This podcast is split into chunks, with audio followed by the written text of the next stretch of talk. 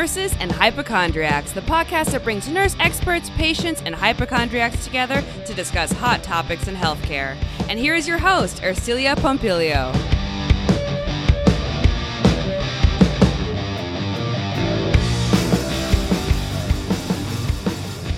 If my life wasn't funny, it would just be true, and that is unacceptable. That's a quote from the late and great Carrie Fisher, who you might know as Princess Leia from the Star Wars movies. In this episode of the Nurses and Hypochondriacs, we are going to be laughing through life with my special guest, Johnny Pemberton, and we're going to be talking about his 2023 Hollywood Fringe Festival one man show called Minnesota Reggae Colostomy Bag. That's right, Johnny made a show about having a colostomy bag and his journey through the healthcare system. This is an episode you won't want to miss. It's super fun. But first, a word from our sponsor. This episode was brought to you by Rogue Nurse Media, 501c3, and The Well Written Nurse, empowering nurses and patients to tell their stories.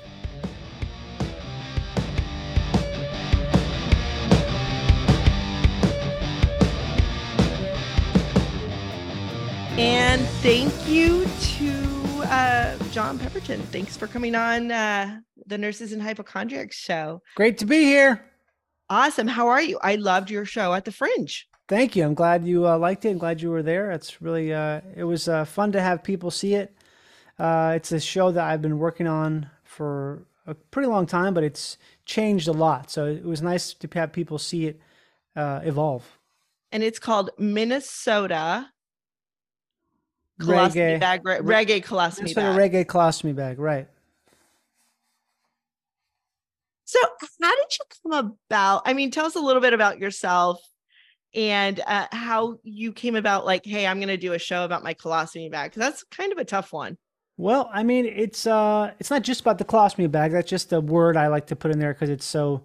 It basically, I wanted to tell stories about having uh, a bowel disease, and I knew if I gave it a, that was just a temporary title I gave it, and I knew if I gave it that title, it would force me to talk about it.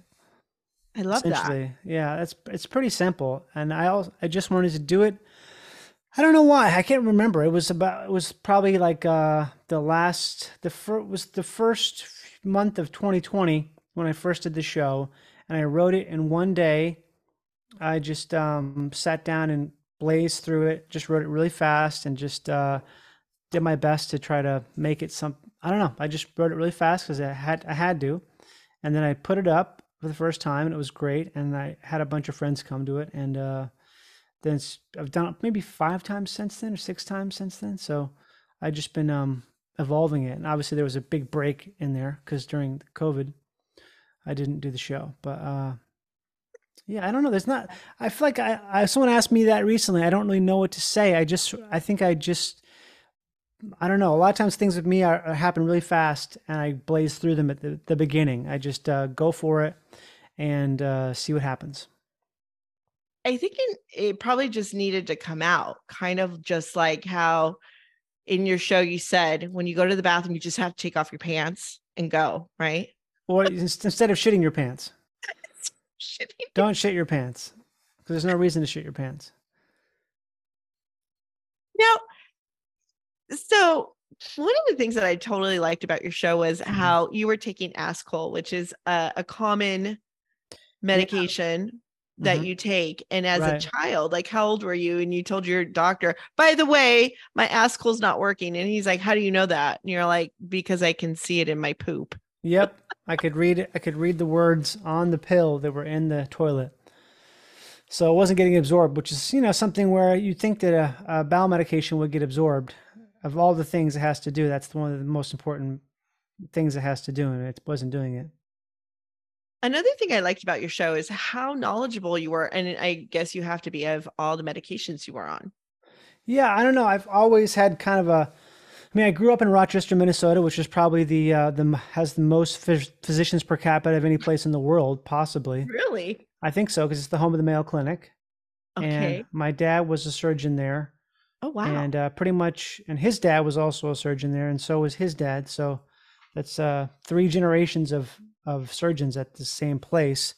And also, you know, I grew up around it too because all my friends' dads and moms were in the medical industry. It was just how it was. It wasn't something where just it's just very. It's not a huge town, but it's not a very big town either. I mean, it's just so everyone you know for the most part is working in Mayo, except for a few exceptions and they all lived by each other and so everyone was a doctor so i just kind of grew up around it. I really i, I also wanted to be a doctor for a long time really did. And then i realized i didn't and uh you know now i'm here. That's awesome. So so how did you make so everybody wanted you to be a doctor and all of a sudden you went to hollywood. No one wanted me to be a doctor. That's the thing i oh, really? yeah no there was never any pressure for me to be um, a doctor or be a surgeon. I mean, I, obviously there was some pressure in the sense where it was like I'm the first son. My my name John Dejournette Pemberton comes from my grandfather. I think from my grandfather who was the second, and he was a surgeon at, uh, before me. So there was like pressure in that sense, but no one was. I was never pressured by my parents whatsoever to do to do that. I don't think it would have worked anyways because I've always been kind of willful and determined to do what I wanted to do. And so I think if anyone had tried to make me do something, I would have done the opposite. And I think maybe they might have known that. So they didn't push me. And uh, I don't know. I just wanted from an early, pretty young age, I wanted to do, to work in film. And I just uh, wanted to do comedy and work in film.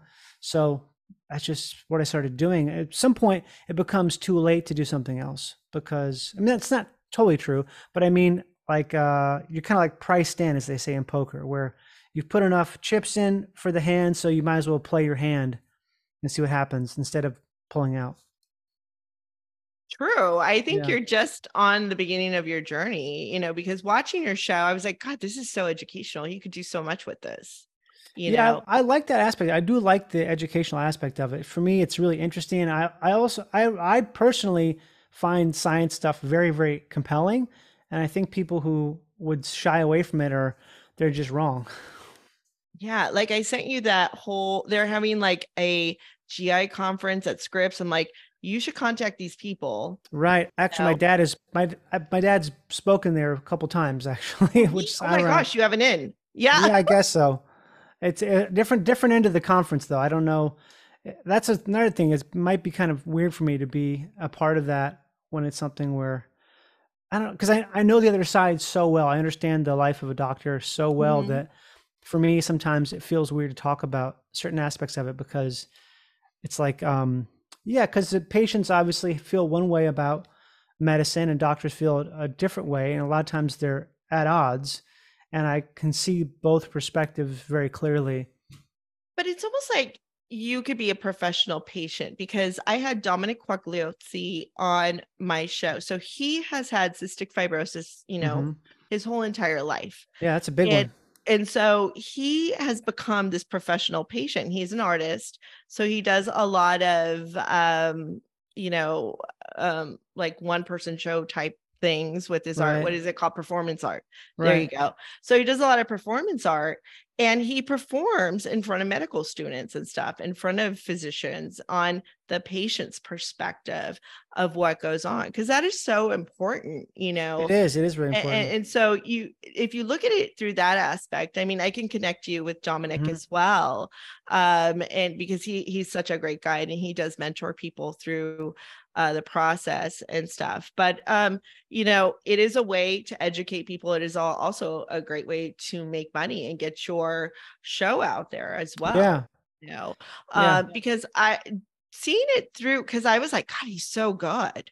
You know, well, I've been doing it a long time, and I learned, yeah, and I I learned uh, so much, you know, and, and stuff. I also liked how you were going over how you had to go to your parents all of a sudden made the decision to send you to Catholic school when you were right. happy in public school. And the biggest thing was there were bathrooms with no doors, toilets yep. with no doors or stalls, yeah. right? Toilet stalls with no doors. Yeah, that was pretty uh pretty interesting to see that uh, as a seventh grader. I mean, that whole it was just so funny how you were like talking about or in the character of the other teachers going to the bathroom and talking to you right while you're going to the bathroom. yeah that's something that's always been funny what to they me had for dinner. Yeah, I mean that that's probably a little bit creative license. I it's hard for me to remember exactly what was said. It was probably nothing really interesting or worth remembering, but that's sort of the Minnesota the Minnesota style is people uh, either oversharing or not sharing at all. Yeah. So then how old were you when you got your colostomy bag and and they made that decision for you with the the the whole French Canadian Buick Levin Right. sociopathic surgeon? Yeah, I, I mean, uh, when I say this thing about surgeons being sociopaths, is more like that's just a tendency they all have, I think, and I know that from.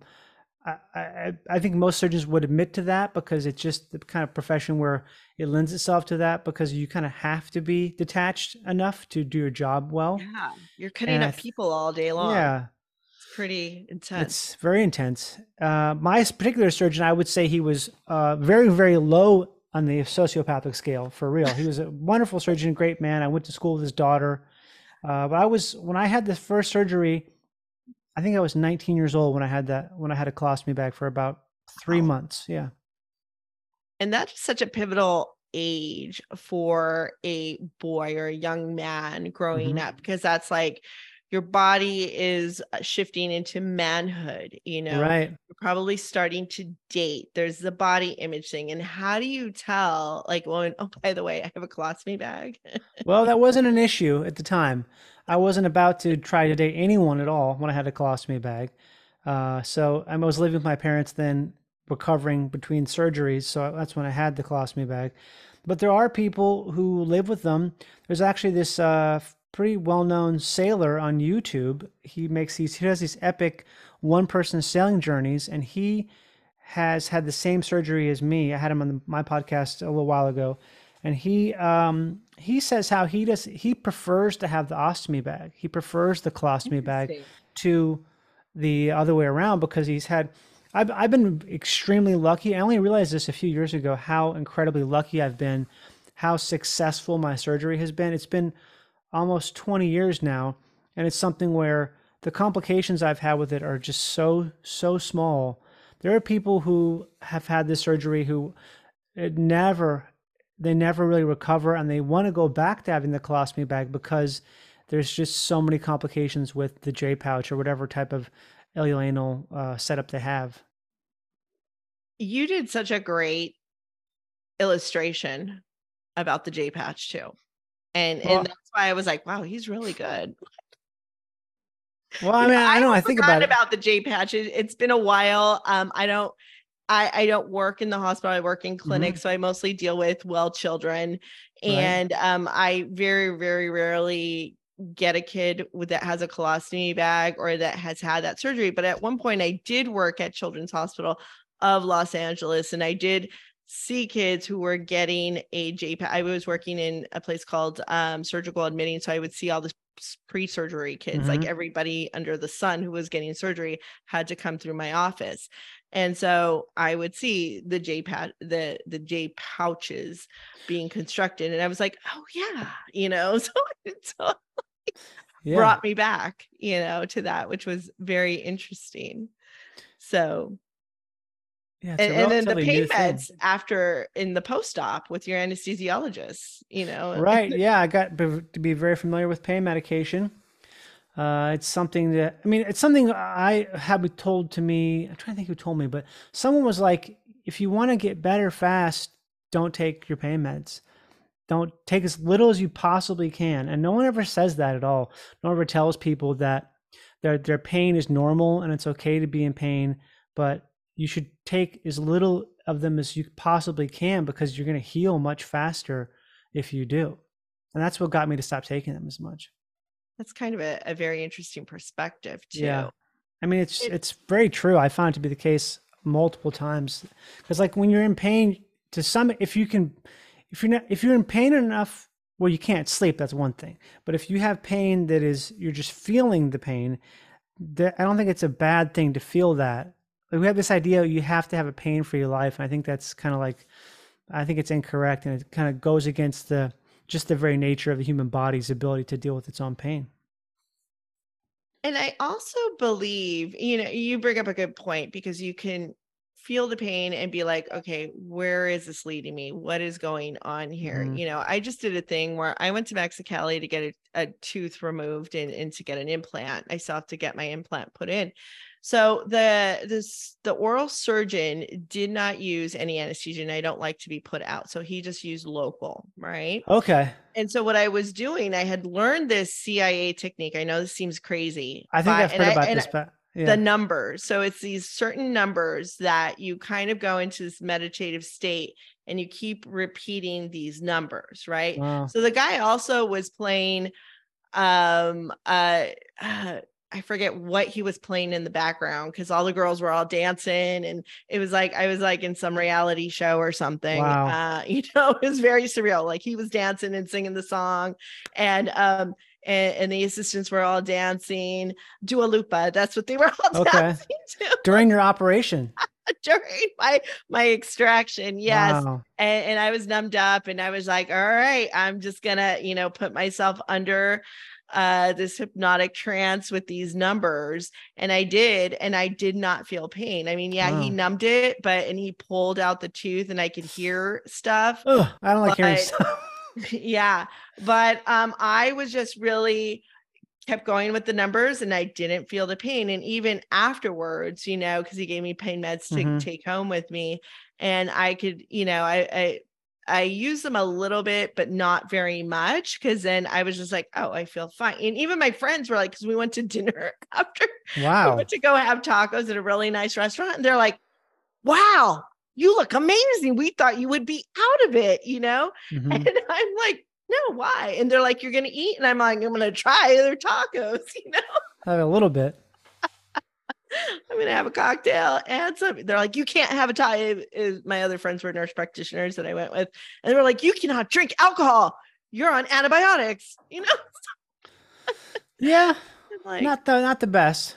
but we've all done it, I think. Yeah.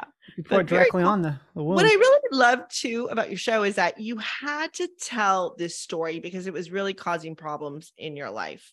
hmm So Yeah, you I guess so. a little bit? Well, I feel like uh, it was something where um, it was all stuff that I hadn't really shared before, and I thought, and I realized that by not sharing it, it was making it worse and not better. The idea of uh, of hiding something about you is not really. Uh, it's not a good way to live. It's not like a good sustainable way to live. Is to have a huge aspect of your life, not the entire aspect, but a, a part of you who ma- that makes you yourself and your personality.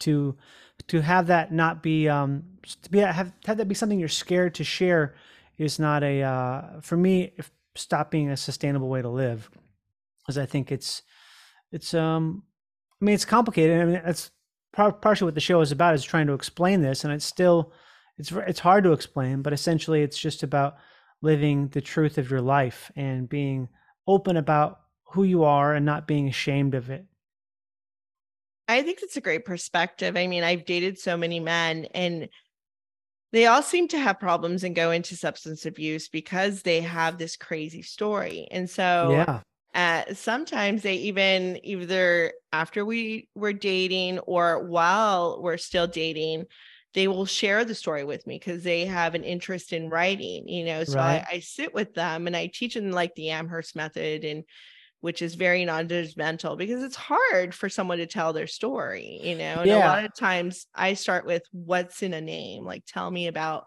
your name and write a story about that. And so Mhm. that's always so interesting in itself. But these guys, they, it's like I know with a lot of them, there's something going on with them, but they don't want to say it. You know, they don't want to talk about it. And it's so hard in society because men are not supposed to share their feelings. Yeah, I think it's a mammalian instinct. I think it's even deeper than just men. It's something ingrained in us where we're not supposed to share a weakness because that means it would uh, upset our position in the in society. Or and like I watched that chimp documentary recently, and the the alpha chimp gets injured so badly he he goes away. He leaves because he doesn't want to be seen in this state where he's been he's weakened so he goes off to die alone. And you see animals do this all the time is they want to die alone because they don't want to be seen in this weak state. And i think that we all have this natural inclination to hide something about ourselves that would make us appear weak because we don't want to stop. Like I think I think about um, Chadwick Boseman, how he hid his colon cancer, mm-hmm. and because he wanted to keep working, because I think he knew that if he told people about it, they would treat him differently, and they would insist that he can't do the work, even though he knew he could do the work because he has the ability to do so, mind over matter.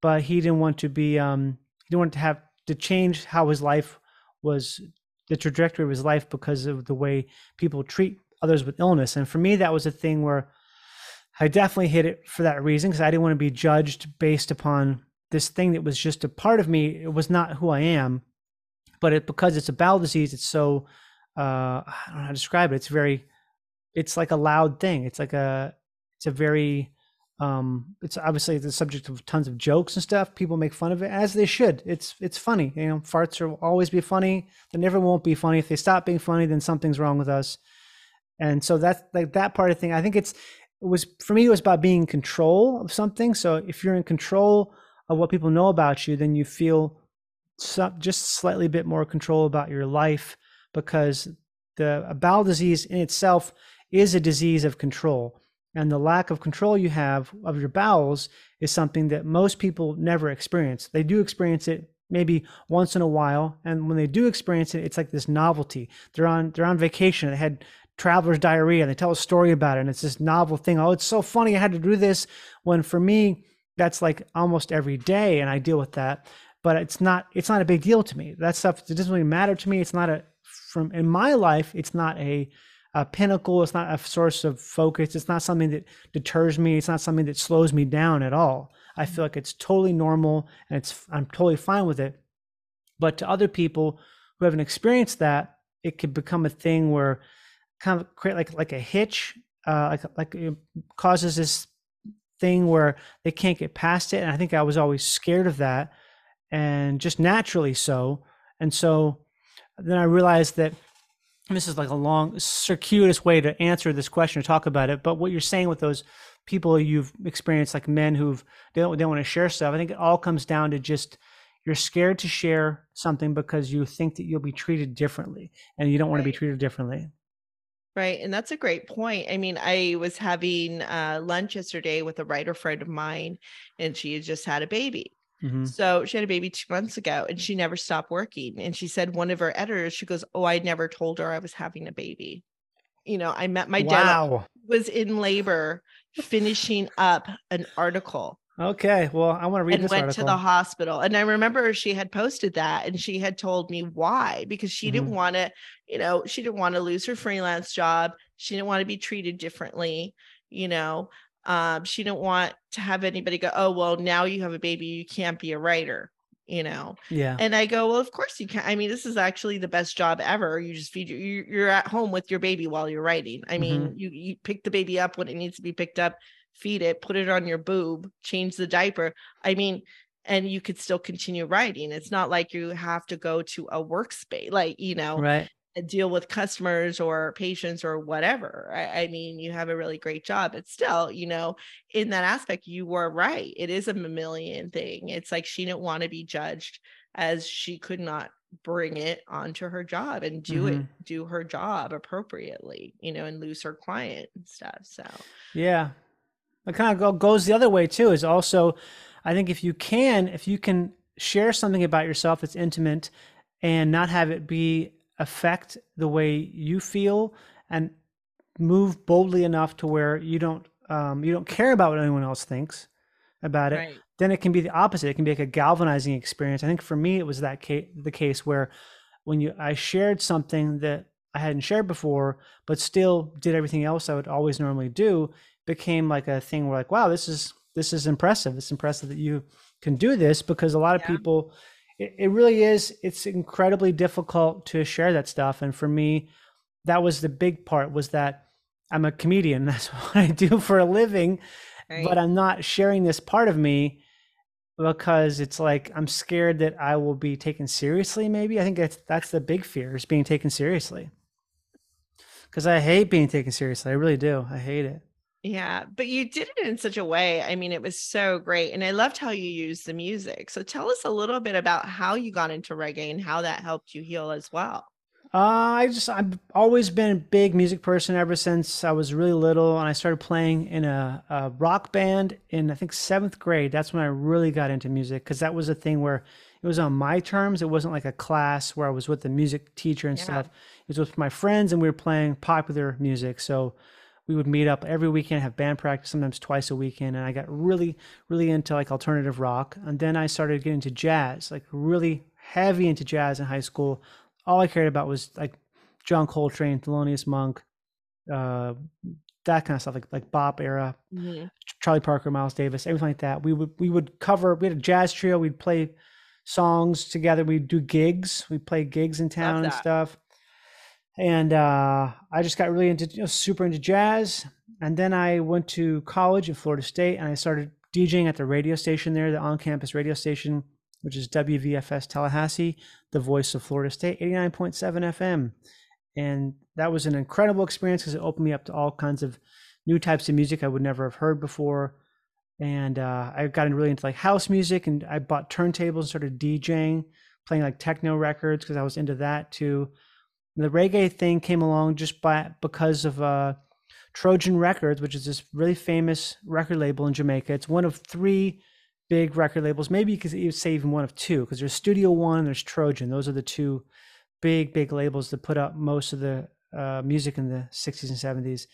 And uh, Trojan put out these little three CD box sets, and I bought one of them based on a friend's recommendation. I just was like, this is nothing like, I've never heard anything like this before. It wasn't like reggae you would think when you think of reggae. It was before that. It was like from the late 60s, early 70s, before the stuff that most of the reggae that we know that internationally know, like Bob Marley and whatnot. Usually that's stuff- that's like, like late 70s kind of stuff. This was very different. It sounded more soulful, more like R and B. And uh, I just became so interested in it because of the novelty of it. I think also where you these people are singing in English, but it's it seems like a totally different, totally different world, almost like an alternate reality of sorts. Because it felt like because I was really into a lot of R and B and soul music from the South, and it felt like an alternate reality to that because it was technically an alternate reality because Jamaicans for the longest time were huge fans of American music because they would pick it up on radio stations from New Orleans and Miami. I love that. when, when uh, we when America started moving into rock and roll, Jamaicans didn't like rock music, and I've never been a. Once I got into soul and R and B, I, I was never really into rock music. I just didn't like it as much as R and B, and the Jamaicans didn't like rock music. So reggae essentially started by Jamaicans taking matters into their own hands and making their own music that they liked because the Americans weren't making any more music that they liked anymore. So they started making their own. So it's it's that's like the most abbreviated version of it. But the story of of reggae or Jamaican music is so interesting because it's people who took matters in their own hands to create a form of art that they didn't have. They made it themselves for themselves and no one else. And that to me was like just so incredibly fascinating that I just went down a rabbit hole for years and years and years and collecting love that. everything about it. And it's I think for me it wasn't so much healing as it was distracting. It distracted me from having to think about the fact that I just had this had this problem with my bowels that was not uh, going away. It wasn't really responding to treatment. So it was like a yeah, it was just really something that was seemed to be have an endless source of novelty. I love that. I, you know, even in Jamaican music too, because they created the brass drums. I had a Jamaican band. I there was a while there where I was really into Jamaican music, Right? and I had a brass drum band. Yeah, steel drum, steel drum. The steel drums, yeah. That's actually a little Um, different. That's Trinidad. So that's more. Oh, okay. It's so it's it's it's very close, you know, they're in the same region, but it's sort of I mean, I'm not a historian for this by any means, but I think you are. well, just a little bit. I mean, but Trinidad, that's the steel drum is more from a calypso root, and technically Yeah. Jamaican music, the Jamaican music that came before ska was mento. That's the name of the traditional music in Jamaica, which some people claim is what gave rise to the traditional upbeat sound of of reggae music. But Mhm. also, it's I don't know. It's one of those. It's kind of murky. There's no there's no definitive answer, and one person will tell you one thing, one person will tell the other thing. But it, they're definitely linked. Like Trinidad and steel drums, it's a it's a similar thing, but it's definitely it's definitely a different a separate genre. Yeah. Mhm. So yeah, I think you're right. They're they were called a calypso band. I had hired. Yeah. Had gotten married years ago. Stuff is great. But yeah, yeah. So really fun. Then we had gone to the Bahamas for our honeymoon. I remember back when I was married. So uh, it was kind of all a theme. What I really liked about your show also was how Carrie Fisher, Princess Leia, Right. was such a, a pivotal um push for for you to do a show. Right. I mean, she was for me too. I remember I think it was called something drinking, right? Um, Wishful drinking, wishful drinking. right? I loved that show. I was like, oh my. God, her show is great. I had done my one person show around that time. And I was like, oh my God, she's genius, you know, and how she went through her her life, you know, Mhm. and how tumultuous it was. I've had someone on the show um uh, on the podcast who uh lived with Carrie Fisher for a while. Oh, she met her in like AA. Yeah. Okay. And and stuff. And so um, she became very good friends with her and she kind of tells a little bit about that story but yeah so tell us your inspiration with that Well, I mean, I, I just like her a lot, and I like her attitude and her tone of her writing. And I saw her, I think it was wishful wishful drinking, the special, and just something stuck out to me a lot that she said something uh, to the effect of, "If it's not funny, then it's just true."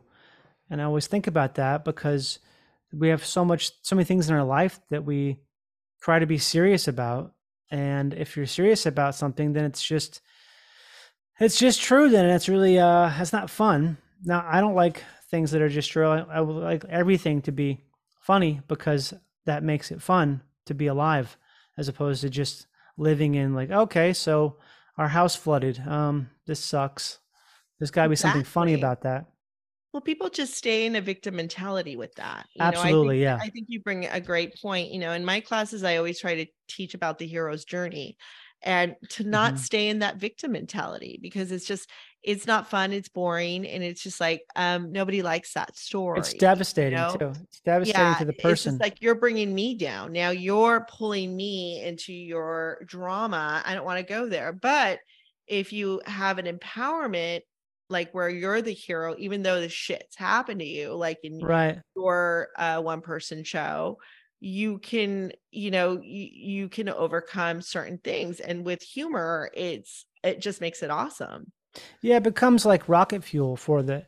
It becomes this thing where instead of it being a drag, it being an encumbrance, it becomes the opposite. And I think it's hard for a lot of us to see that that we have we're experiencing, uh, you know, a simulation. It's just a game. Yes. It's just a, a weird, crazy thing we're plopped into. So why would we take anything and make it serious when you can laugh at the thing and make it uh, a source of of fuel and a source of um, whatever, some source of a, a good thing essentially by taking what has happened to you that you cannot change. You cannot change what's happened to you. So why not take that and use it for good as opposed to to wallow in it? I love that. And that is such a great point, you know, just to kind of shift that energy and to make it a positive. I mean, and also how your brain works, you get more dopamine going there, Yeah. you know, and it, and it is a different effect and it shifts your life into something different. I mean, I'm sure you've had many shifts, like you were kind of talking about in the Yeah. beginning with your life. Like, how has your life changed really since you've been doing the show? Well, the show, I don't know. I mean, I um I don't know. or it's hard. have It's, been talking about your story, you know. I think it's hard to really say exactly because it's I'm looking at it from the inside out. But I know that it's, it's just given me a lot of perspective, and uh, I've met a lot of people who I didn't know also are dealing with the same thing. It's also made me realize significantly just how how lucky, how grateful I am that I am not dealing with uh, some constant issues with the. I mean, I'm dealing with stuff, but not like in a way that's completely bringing me down.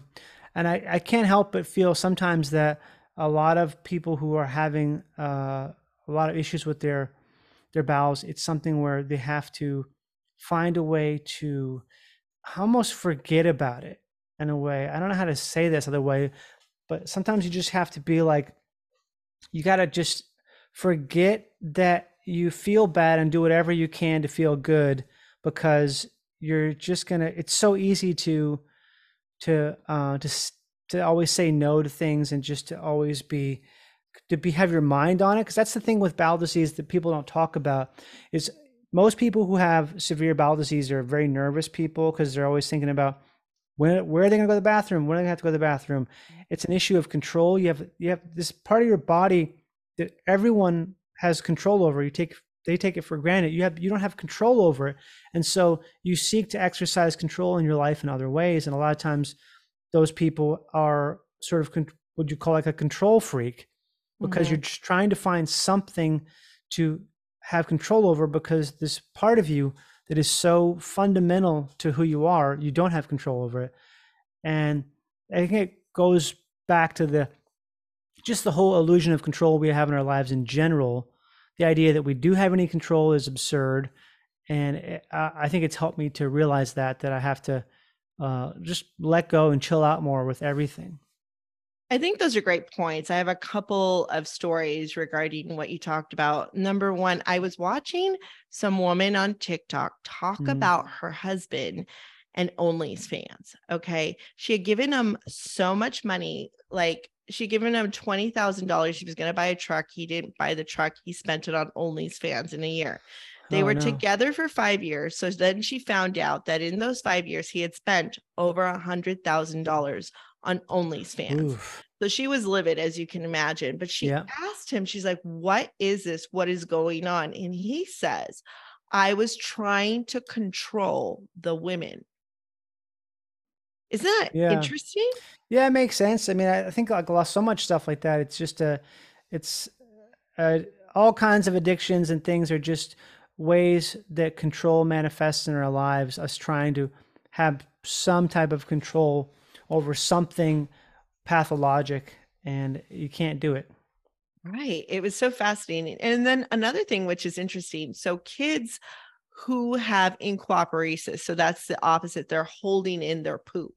Oh, I've heard about this. So that yeah. they get very, very constipated, their stool hardens, you know. Yeah who um a lot of times like if they it's very bad not, yeah laxatives may not work you know and they'll have to have a surgical disimpaction Ugh. right so yeah. so and what'll happen is the stool will seep you know uh-huh. into their pants and stuff like that and it's kind of more liquidy and so and a lot of times is that these poor kids they don't have any control um in their home so they control you know? that so they can, can control their poop you mm-hmm. know and when they you know defecate and stuff which is all very interesting and that in itself is psychological as well so. yeah so much of the stuff around surrounding the digestive system is psychological i learned that a long time ago about how something like 70% of symptoms with bowel problems are due to stress and uh, yeah. it comes from mental stuff comes from yeah.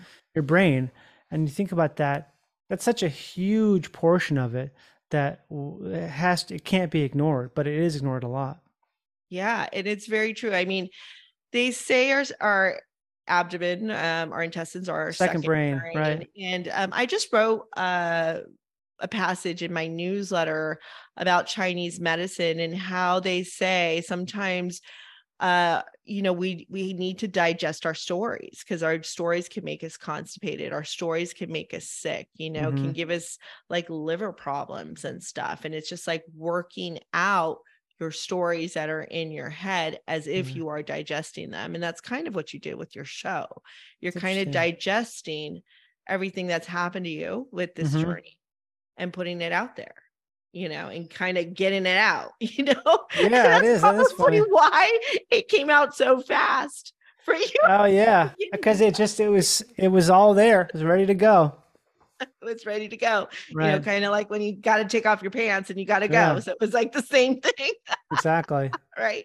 Yeah. So this has been such an interesting discussion. What's going on? Like, what's next for you? Uh, a couple, things, some projects that are uh, some film projects and stuff. Um, the the show I'm trying to do it in New York. I'm probably gonna be doing it in New York for maybe a two week run in November. Uh, I'm awesome. not sure yet exactly.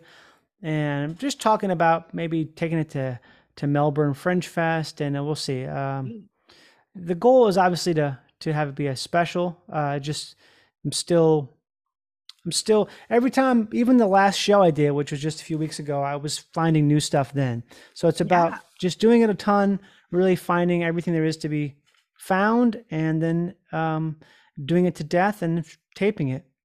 Awesome. I love it. I love it so much. So, Johnny Pemberton, where can people find you? You can find me. Um, well, I'm at my house right now. I'm not going to tell you where that is, but you can find me online. You just Google my name, and everything comes up. Johnny Pemberton. Awesome. Thank me. you so much. Thank you for having me. It was very fun. fun. All right. Awesome. Okay. Did you laugh? Come on. You know that episode was funny. Thank you for listening to the Nurses and Hypochondriacs podcast.